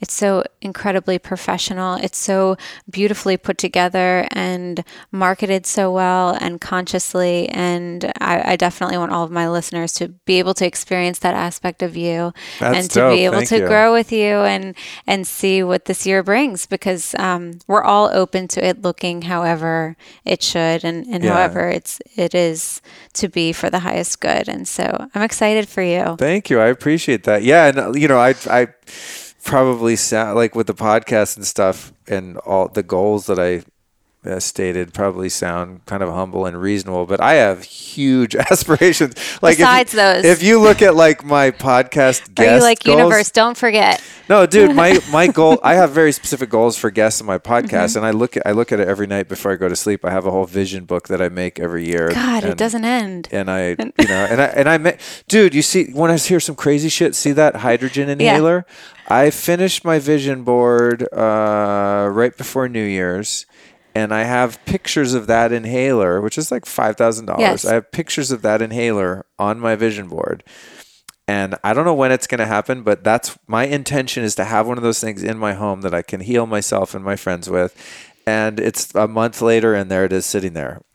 And, Nice. And it just arrived. It just kind of appeared. Someone's like, "Hey, cool. Yeah, you can have that. Okay, awesome. You know, so the jet hasn't quite manifest. You know, there's other things on there that haven't, but yeah, it's really crazy. But it, I what I did for my um, my podcast goals is I printed up. I did a screen grab of my iTunes page for Mm-hmm. the podcast, and you know, it has a list of all your shows on there, right? Yes. And so I printed it up and I made like a fake list of guests that haven't appeared Wow. yet. That I and I envision that when you look at my iTunes, you see those names: Wow. Stevie Wonder, Steven Tyler, um, Oprah Winfrey, Tony Robbins. I This mean, is just incredible. It's an this. insane list. Martin Scorsese, because he's a meditator. I mean, like I'm thinking big, big, big, big, big. Mm-hmm. Not that they all have to be celebrities, but just people that are just amazing human beings, and Mm-hmm. a lot of amazing human beings happen to also be famous in different circles. Um, and I have one. One of my podcast guests already came true, also, and that's uh, Sharon Salzberg. So I was able to interview her, and I went to her apartment in New York City. She's like, "Yeah, cool, come on over, let's record." I mean, it's just totally surreal. So I have that one scratched off, but I leave it on there so I can go, "Wow, this works," and I'm going to leave my inhaler on there and go every night. I'm going to look like hell yeah. Yes. That happened. So what's the next thing? I Yeah. have pictures of what I think would be the ideal mate on there too, and I'm sure at some point one like that will probably appear in some way too. So it's fun. But my goals are huge. I just don't get attached to them. And I also don't think that I'll be happy when I mm-hmm. get that girl. I'll be happy when I get the inhaler. I'll be happy be happy when now. Tony Robbins is on my show. Mm-hmm. No, no, no. If I haven't built the consciousness of someone who can feel satisfied and grateful with what I have, then no matter where I get, I'll still be that unsatisfied person in that place. Right. It's pretty incredible. It's fun stuff. Awesome podcast, Luke. Thank you so much. Thanks for having me. I'm going to put all of your contact information, all of ways to connect to you Cool. and um, tune into you on the show notes so that no one has to write anything down. And um, I think people got a good taste. Awesome. I think so too. Yeah, we went pretty hardcore. Yeah. I forgot to ask you, like, is there a timeline that you have in mind? Because I just like I go hard. We didn't do. We didn't go that long. Hour and forty two minutes. Yeah. We're pulling the plug, everyone. All right, you guys. Good Thanks night. so much. Thank you.